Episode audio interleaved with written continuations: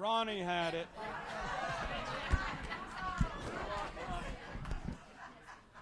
She said Ronnie was sitting on it. If it hatches right now, you know, I don't know what I'll do with it. How many of you have had a good time this morning? Yeah. Did you did you come to church for that? Well, if you didn't, you got it anyway. Okay? Amen. Amen. What a wonderful psalm. What a wonderful confession. Amen. This if this doesn't light your fire, your wood's wet, you know. Okay. Psalm 91 1. You can read with me. He who dwells in the secret place of the Most High shall abide under the shadow of the Almighty. I will say of the Lord, He is my refuge and my fortress, my God, in Him I will trust. Surely He shall deliver you from the snare of the fowler and from the perilous pestilence. He shall cover you with his feathers, and under his wings you shall take refuge. His truth shall be your shield and buckler. You shall not be afraid of the terror by night, nor of the arrow that flies by day, nor of the pestilence that walks in darkness, nor of the destruction that lays waste at noonday. A thousand may fall at your side and ten thousand at your right hand, but it shall not come near you. Only with your eyes shall you look and see the reward of the wicked. Because you have made the Lord, who is my refuge, even the Most High, your dwelling place. No evil shall befall you, nor shall any plague come near your dwelling. For he shall give his angels charge over you to keep you in all your ways. In their hands they shall bear you up, lest you dash your foot against a stone. You shall tread upon the lion and the cobra, the young lion and the serpent you shall trample under foot. Because he has set his love upon me, therefore I will deliver him. I will set him on high because he has known my name. He shall call upon me and I will answer him. I will be with him in trouble. I will deliver him and honor him. With long life I will satisfy him and show him my salvation. Is that good or what? Everybody say, Praise the Lord. Praise the Lord. Say, That's my song.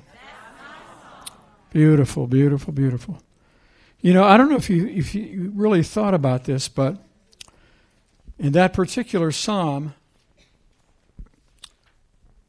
the first 13 verses will, would be like the believer speaking out what he's expecting from God and believing God for. The last three verses is the Father answering him. God says, I will, I will. There's about five I wills there. And that's what I'm going to talk about today. And so let's pray. And um, we're going to believe that faith is rising. Turn to your neighbor and say, Faith is rising for you. Say, This is your day. Praise God. So, Heavenly Father, we love you. We thank you, Lord, that in you we live and move and have our being. We thank you, Lord, that you have already spoken the result that we want to hear. Bless you. And so, Father, we, we just thank you today that we're going to start to see these three verses, especially, begin to work out in our lives because we're walking in the 91st Psalm we thank you that there's a cause and effect. And uh, so we thank you that you're going to do it for us. In Jesus' name, remember, everyone said, Amen. All right. Praise the Lord. You got my chair there if I need it, but I feel good. oh, man. I love that. Uh, expression. I think it's, uh, oh golly, I'm trying to think which translation it is. J.B. Phillips, I think, where it says, "I'm not, I'm knocked down, but not knocked out."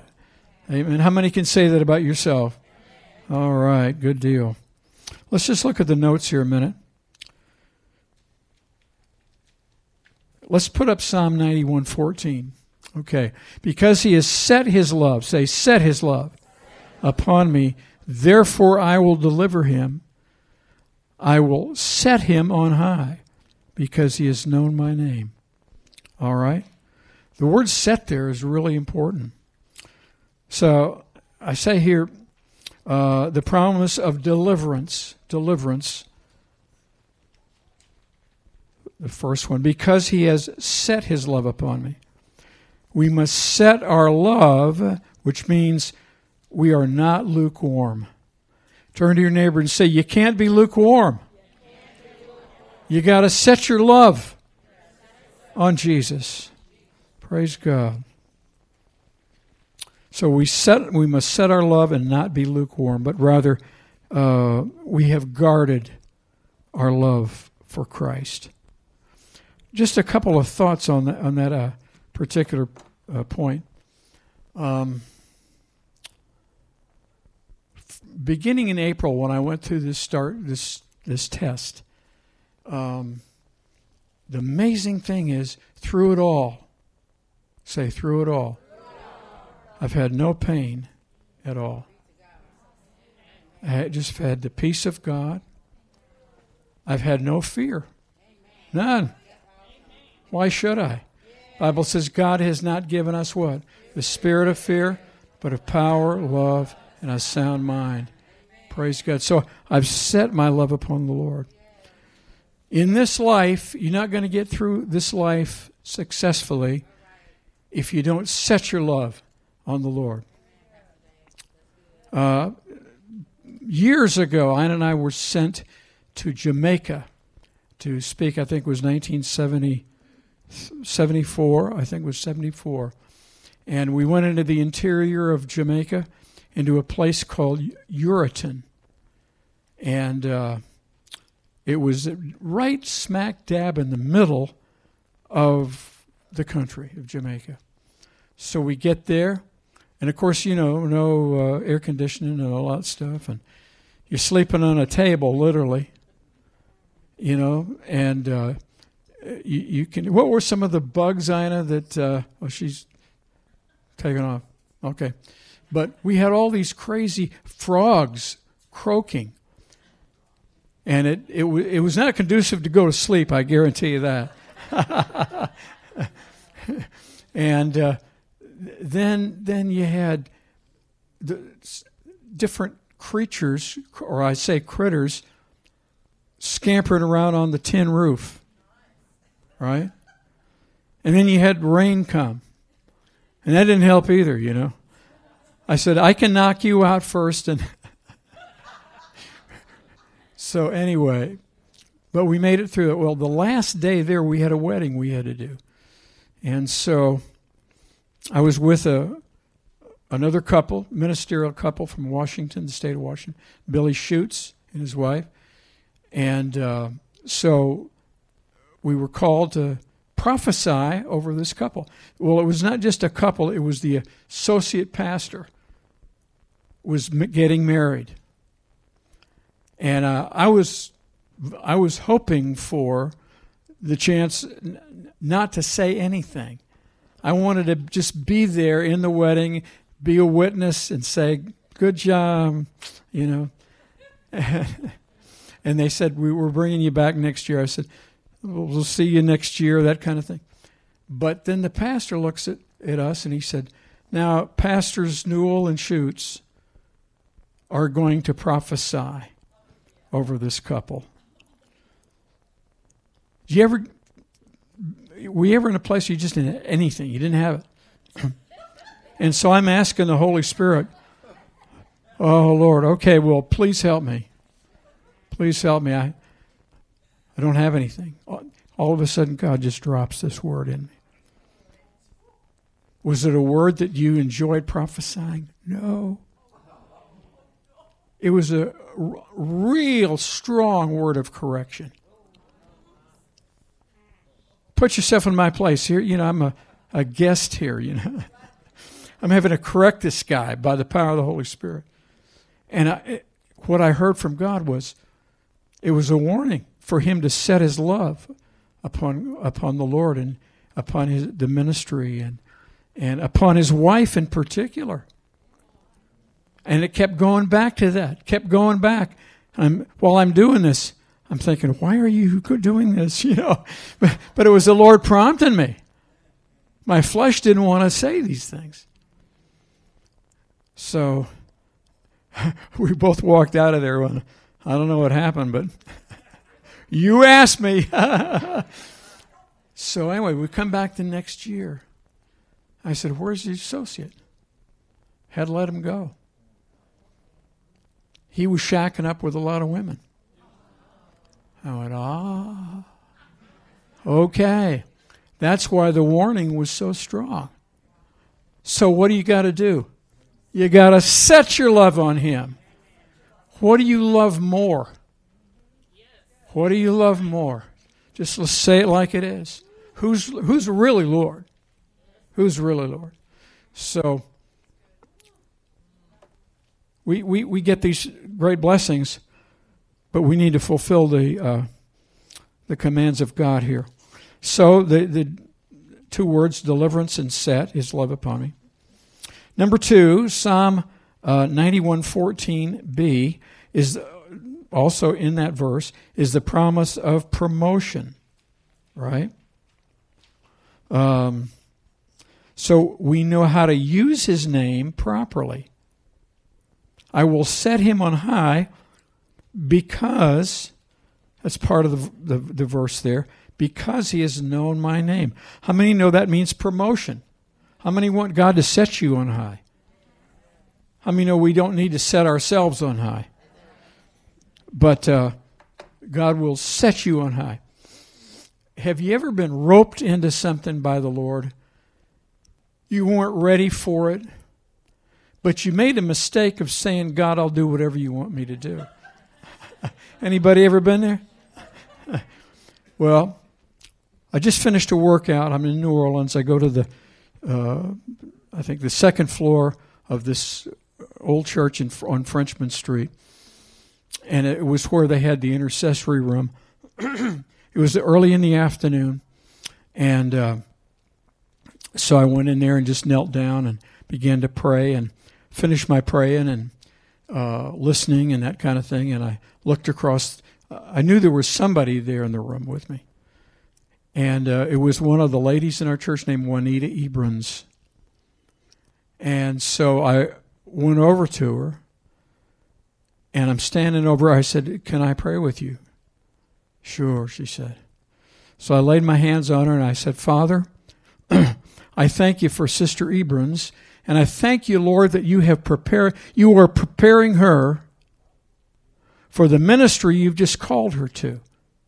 A new ministry that you've just called her to. The Lord showed it to me. She yanks, takes my arm and yanks me down to eye level so that I'm looking at her, you know.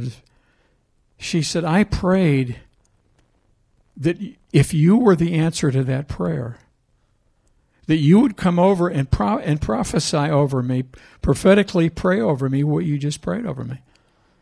I'm going, what are you, what, what's happening, Lord, you know?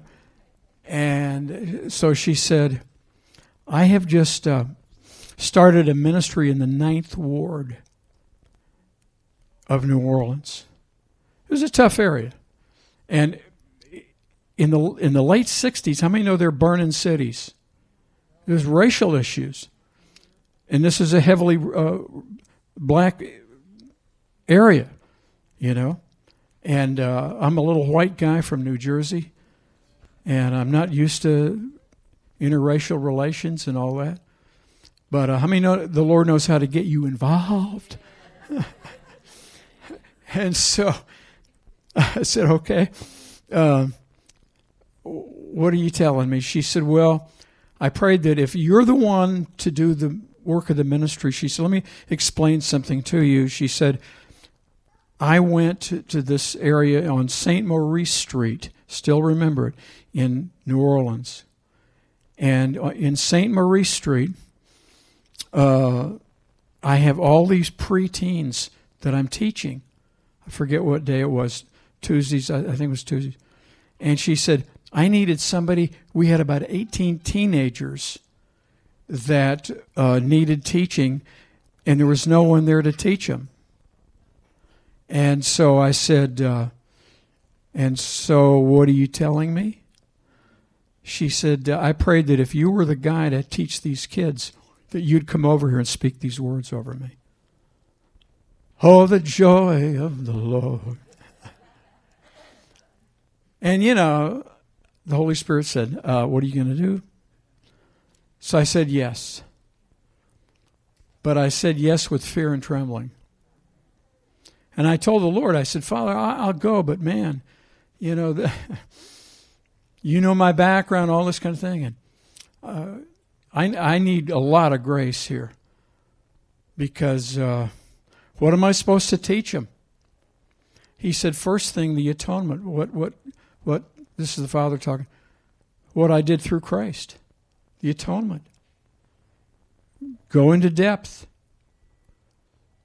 And then he said, I want you to lay hands on him and get him filled with the Holy Spirit. I said, how, how long should I teach all this? He said, Until all this happens. I said, Okay, wow. So I go, I go there with fear and trembling, but God gives me grace. He gives me confidence. He gives me boldness. And uh, I'm amazed. How many know when you say yes to God, then He fills in the blanks for you? Right? And so things started happening. A lot of these kids got saved, started getting saved. Well, I got a call from one of their pastors. And he said, What are you teaching them over there? I told him, he said, Well, maybe I need to come and listen too, because he said, I've talked to these kids and nothing's happened. And they but they're responding to you. And I went, Well, praise God, you know. And so I stayed there and we came to the place where they were ready for the baptism in the Holy Spirit. And we called in uh, uh, some of our, our elders and pastors from the Word of Faith Church. They came in, we laid hands on them, and they were all filled with the Holy Ghost, speaking in tongues. Praise the Lord. One of them was became a pastor. Yeah, he, and his wife, whom, whom we married, uh, he said, "I want. I feel God's calling me into the ministry." And he wound up having his own church, and still has it, and still pastoring. Got a big old church there, and God has really used him in a mighty way. So, what am I saying? Is that when you say yes to the Lord, you you don't necessarily know where you're going to go, but it's okay. Turn to your neighbor and say, "It's okay." So, uh, and then this is this is really amazing. Uh, I be, I'm becoming more well known there, and so I get a phone call from this one lady, and she said, "Would you please come for my and pray for my son? He's very disobedient, and he's in a body cast." And I'm thinking I'd be disobedient too. but uh, I said, Yeah, I'll come. I'll come. And as soon as I walk in the room, I look at this kid and I can see the demonic in his eyes. I mean, no, you can tell. And uh, so I, I told the mom, I said, This is a demonic problem. And I said, The Lord wants to deliver him. The Lord will deliver him today because he loves you guys. And so we had one other person and the mom in the room, and we rebuked the spirit. Well, as it turned out, a couple days later, she said he's totally different. You know, and the thing's gone and it's not coming back. I said, Praise God. Then I get a call, from the lady who was the uh, the the lady that opened her house for all this. And she said, "Would you please come and pray for my husband?" Said he's dying of cancer, and we have no answers. Done, gone to the doctors, done all these things, and uh, he wants you to come and pray for him. I said, "Wow, okay, all right." So I went over there. We rebuked the cancer. and As it turned out, it, it left, gone. And I have to tell you, it was like churches started opening to me all over the Ninth Ward, all over. And I'd go where I felt like could go and, and speak my heart, you know. Uh, and I'm thinking back, one act of obedience led to all, all this open door. Wow. God's good, man. Okay, let's move on. Glory to God. So he says here, uh, in number, where are we? Number two? The promise of promotion is the fill in. That, that was what we just what we just said. We finished that. So number three, Psalm ninety one fifteen. The promise of answered prayer. Let's let's look at this. Um, he will call out to me, and I will answer him. How many have realized that? You've seen that happen. He will call out to me, and I will answer him. I will be with him in times of trouble. I have leaned on this verse many times, especially over this past year. I will save him and honor him. Praise the Lord. Say, that's for me. Say, I take this. This doesn't just belong to you, it belongs to me too. So you're getting a little feisty here. uh, we know how to use the name properly. So he said, I will. Uh, we, we just said that, okay. Number three, the promise of answered prayer is the fill in, right? So one night, Ein and I had been in an apartment, uh, and in this in a part of, another part of the city, because Mimi, how many remember Mimi when she, she passed in 2013? uh, Ina's mom, uh, we wanted to be there with her. She's 97, and um, we felt like we we need our own place, we need our own home, but we need to stay with her. That's more important. And then Mimi passed, and so we're there by ourselves. And uh, I, can't remember whether Ina actually woke me up or told me in the morning, but she said I had a really clear vision last night that a bullet hole came through the ceiling and barely missed us. An actual bullet came through the seal, our ceiling, and uh, in in the apartment there. So. Um, all, all of a sudden, maybe a day later, you know, we're, we're just getting up in the morning and I hear all the, I hear police helicopters screaming outside. And so I open the curtains and there's a black helicopter. there's there's uh, a SWAT team. SWAT team is there, you know, and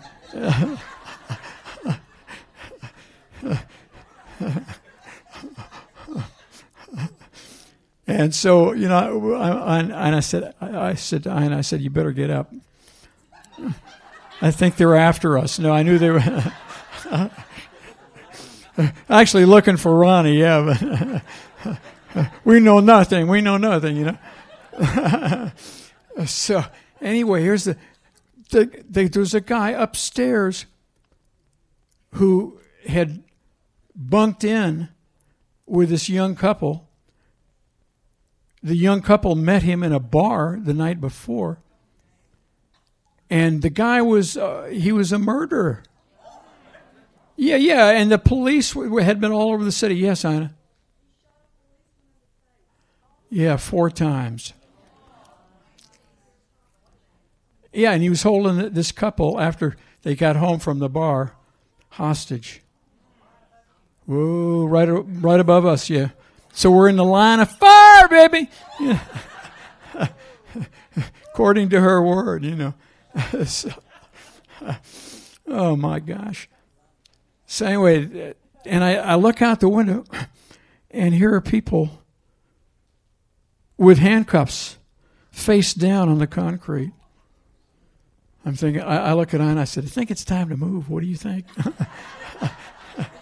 I think we need to get out of here. so it, it, it, was it was it was something else.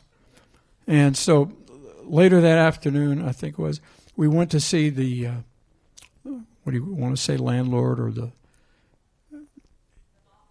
the the lady over the apartments. You know, yeah, all right, the, the the property manager and everything. And I said, look we realize that we have some months left on our contract here, but we really don't feel safe in this area. And she said, I don't blame you at all. like, if I could move, I'd like to as well, you know. She said, Do you want to do you want to just cut it, cut it short. You won't have to. You're not going to be penalized or anything. And then, if you find a, a, a home you're looking for, you're free to go. Oh, the joy of the Lord, isn't it?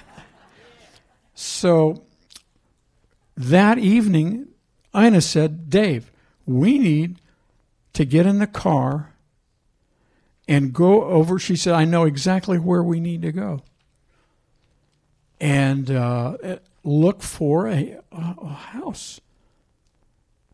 I said, okay. I've learned to trust her big time. So we get in the car, we drive. I'm, I'm, I, I try to reason with her a little bit, though. I said, at nighttime? Looking for a house at night? she said, I got night faith. Just drive.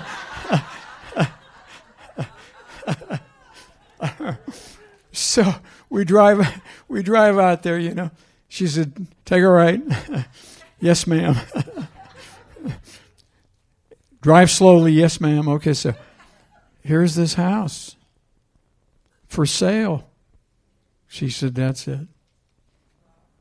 Would you go to the next day on Saturday? Would you go and see if we can uh, put an offer on this place? I said, "Sure." So, bottom line, that be, literally became our house. I got there the next day. It was a lot. To, people were crawling over, over the place, picking things up. They they were. I looked around. I said, "These people are going to buy this house. They're not going to buy it. They're just looking for stuff." Oh yeah, it was a hoarder's house, and they uh, they had died, and um, not through the hoarding, but they just they had died. so, anyway, we made an offer. And they took it immediately. And we, the Lord had the money for us, and we were able to get in. Hallelujah. So, yeah. I will be with him in times of trouble. I will call out to him, and he, I will answer him. That's we. How many? We got to stand on the word, folks. We have to. We have to stand on the word. Number four, Psalm 90, 91, verse 15, the promise of protection. Protection. He is not only with us, but wants to honor us. And I say this the story of George Washington. Um, this is amazing. I'm a historian, but I wrote this out because I felt like that it was so appropriate for this verse. You know, he said, I will be with him in times of trouble, I will save him and honor him. He not only is going to what? Save you, he's going to honor you too. Well, I don't deserve it. Shut up. None of us do, folks. Right? And I wrote this from the, uh, who is it? George Barney? George Barney? No, not Barney. Who's the the guy that uh, uh, Andrew Wommack has on historian? David Barton. David Barton. This is from uh, their Bible. This is a story of George Washington, who was uh, a, a, young man at the time, and uh, the British were fighting against the French and Indians, and it was called the French and Indian War, and it, it was from a timeline, it was around 1753 to 63, but this particular event took place in 1755. And Washington was leading a brigade, and they were in the woods. And according to history, 714 British were shot down in just a, a, a couple of hours. And uh, uh, so many officers were killed or wounded. Washington was a young officer at the time. And uh, he made this quote. He said, uh, I, I have been protected beyond due human probability and expectation. For I have had four bullets, thank you, I've had four bullets through my vest and two horses shot from under me Yet I escaped unhurt, although death was leveling my companions on every side of me. One of the chiefs that was hiding in the woods and shooting at him said, I shot 17 times at Washington. Point blank didn't hit him. Actually, he did because the bullet holes were in his back. But he, he was protected, and concluded that Washington was under the care of the Great Spirit. You think? and then another chief named Red Hawk said, I shot at him 11 times, and he said, I never hit him. And he said, I, same, I came to the same conclusion as, as my brother here, Brother Chief. Yeah, the Lord needed that man for later on, especially. So we see the promise of protection. And then, uh, well, I, you know, and I've probably told you the story, but um, you call on Him.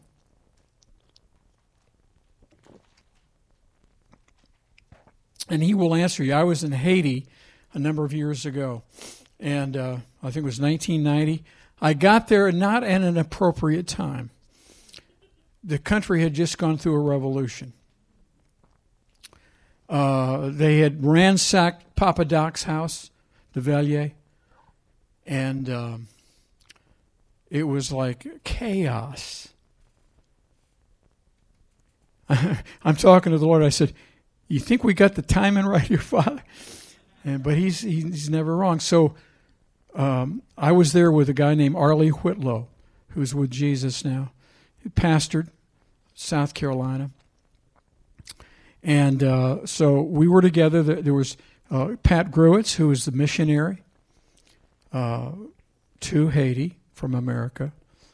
And uh, we, we had gone out to eat at this restaurant. We were staying on, on, her, on her campus. She had a Bible school, a, a medical school, and um, in a church.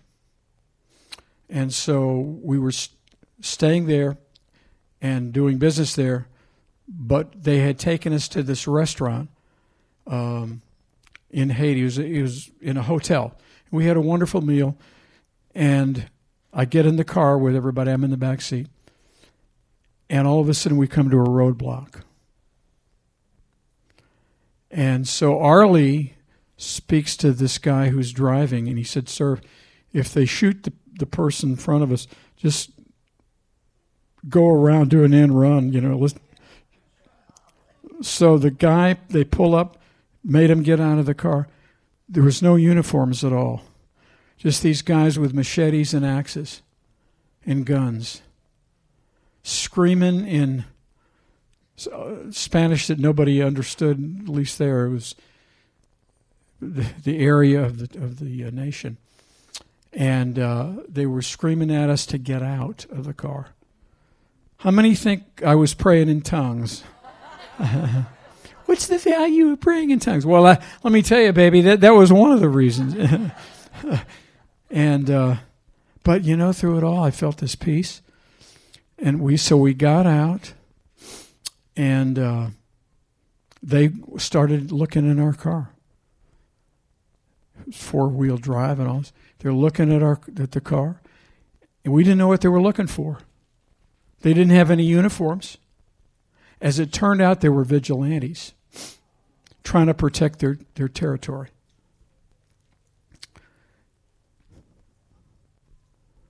I will be with him in times of trouble. I will save him and honor him. Right? When you lean on that, baby, you lean on that. Right? Just saying. So, they told us to get back in the car and get out, which we were so happy to do. As it turned out, these guys had killed, we found out later, had killed a, a guy the day before who invaded their territory, quote unquote, and had had uh, guns in the car. We had Bibles, right? And so they let us go. Talk about the joy of the Lord is your strength, right? Singing that song. I knew people had been probably awakened to pray for us, you know. But God is so, He's so faithful. Say, God is so faithful. And then Psalm 91:16, let's look at this one. The promise of long life. It ends by saying, "And I will show him my salvation." How many know God is the keeper? Right? We really can't keep ourselves. We can to a degree, but there are there are times and places where we just cannot do that. And so, without going to a really long story, uh, I went to New York State back in 1967 uh, as a seminary student. Uh, I was called to go there for the summer, and uh, in the Presbyterian church up there, and I, I met two brothers named McCracken. One of them, the older one, was Sonny McCracken. The younger one was Frank McCracken. And uh, they were big baseball guys when I met them. Loved baseball. Of course, we were right there in the Hall of Fame, Cooperstown. And actually had played in the first baseball game in 1939 when they dedicated the, uh, the museum. So, my first call I was there just a couple weeks and I got a phone call. Please come to the hospital.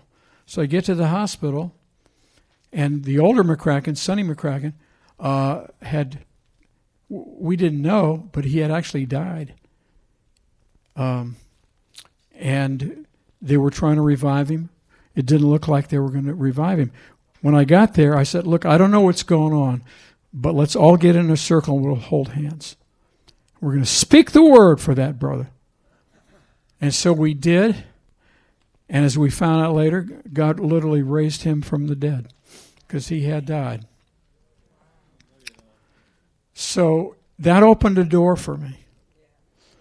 And I got to be really close friends with Frank McCracken and his, and his family, Peg and the kids, Frank Jr. and, and, uh, and his sister. And so we be, we kept friendship all through the years. We actually wound up uh, years later ordaining Frank Senior, and uh, in the ministry, and he was we got him filled with the Holy Spirit, and uh, today his son Frank Jr., who I had baptized in water, I used to call him. He looked like a little tiger. He had flaming red hair and freckles everywhere, you know. And I remember uh, I would I was kidding, kidding. I said because I baptized he and his sister in water in a pond. Uh, the the first summer I was there, and I said, Frank, I'm holding you down, baby. when I see the hands go up and the bubbles coming, I'll let you up. You know, his big eyes, and uh, so. But Frank Senior, we both became close friends. But Frank Sr. and I kept close. Oh, we kept close. And I had been there, and he said, Look, I want to, God's called me to pastor. Will you ordain me? Said, Sure. So we ordained him. I went up with Garland Pemberton, good friend of mine. He's with Jesus. And uh, it was a wonderful time. He prophesied over a bunch of people. And we would go back every year for years as a result of that. Today, Frank McCracken Sr. is 97. Still having Bible studies. Teaching a little Bible class on Sunday morning, I think, you know.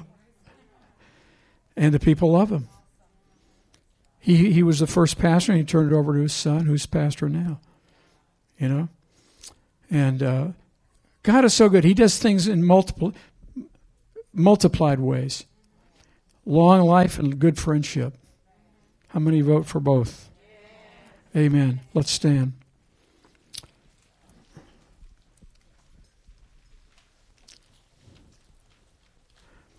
I told a lot of stories because I really feel with this psalm it's meant to be lived out. It's not something for just exegetical study, but it's something for uh, living day by day. And so I put my hand, I lift my hand over this awesome congregation. I thank you that they are so hungry for you. They love you so much. and I are so blessed to be able to pastor this group. They're awesome. And we, we just thank you that they hunger for you, that they love you. We bless them, Father, and they're coming in and then they're going out. And Lord, you're, you're already beginning to give them the, the, your own, their own stories for Psalm 91. These last few verses that I read, you're already starting to walk them through that. They're going to have their own story. I even hear the Holy Spirit say this. Some of you, the Lord is going to ask you begin to write down, taking Psalm 91 whatever portion of it that you feel led to do. Make notes and eventually put it into a little booklet just to give out to people. And so, Father, we, we just thank you, Lord, that this is a new day. It's a time of uh, publishing the good tidings of the Lord Jesus Christ. Amen. With every eye closed, head bowed, if you're here and you have Never made Jesus the Lord of your life. This is time to do it. I, I'm looking at you, and I know most of you, if not all, know Jesus. But if you don't, in a few minutes, we're going to open the altars here, and you're more than welcome to come and receive prayer. I'd like our older team to come now, if you will, please.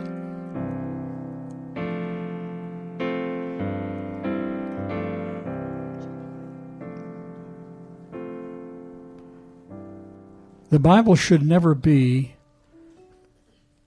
just a mental exercise. It needs to be lived out. What better psalm than Psalm 91 to be lived out? And I'm sure many of you, if not all of you, have your own examples of some of the things we talked about this morning. Most all of you have had, I'm sure. And don't be afraid to share that with people. I mean, you know, people are groping today. They're searching. They're walking in darkness. They're, matter of fact, they're walking in deep darkness. Even when I was in the hospital this past week, for three days, getting you know, recharged and all that, um, I had a chance to really share my testimony with various nurses and things, even doctors. And uh, how many know we have to play the ball where it lies? Amen. So, Father, we just thank you today that you're turning your people into towers of your righteousness and light, the light of Christ. We, we live in a time of great darkness, but they are the light of this life because of Christ Jesus living on the inside. We thank you for it now, Lord, in Jesus' name. Come on if you need prayer for anything, and you're dismissed.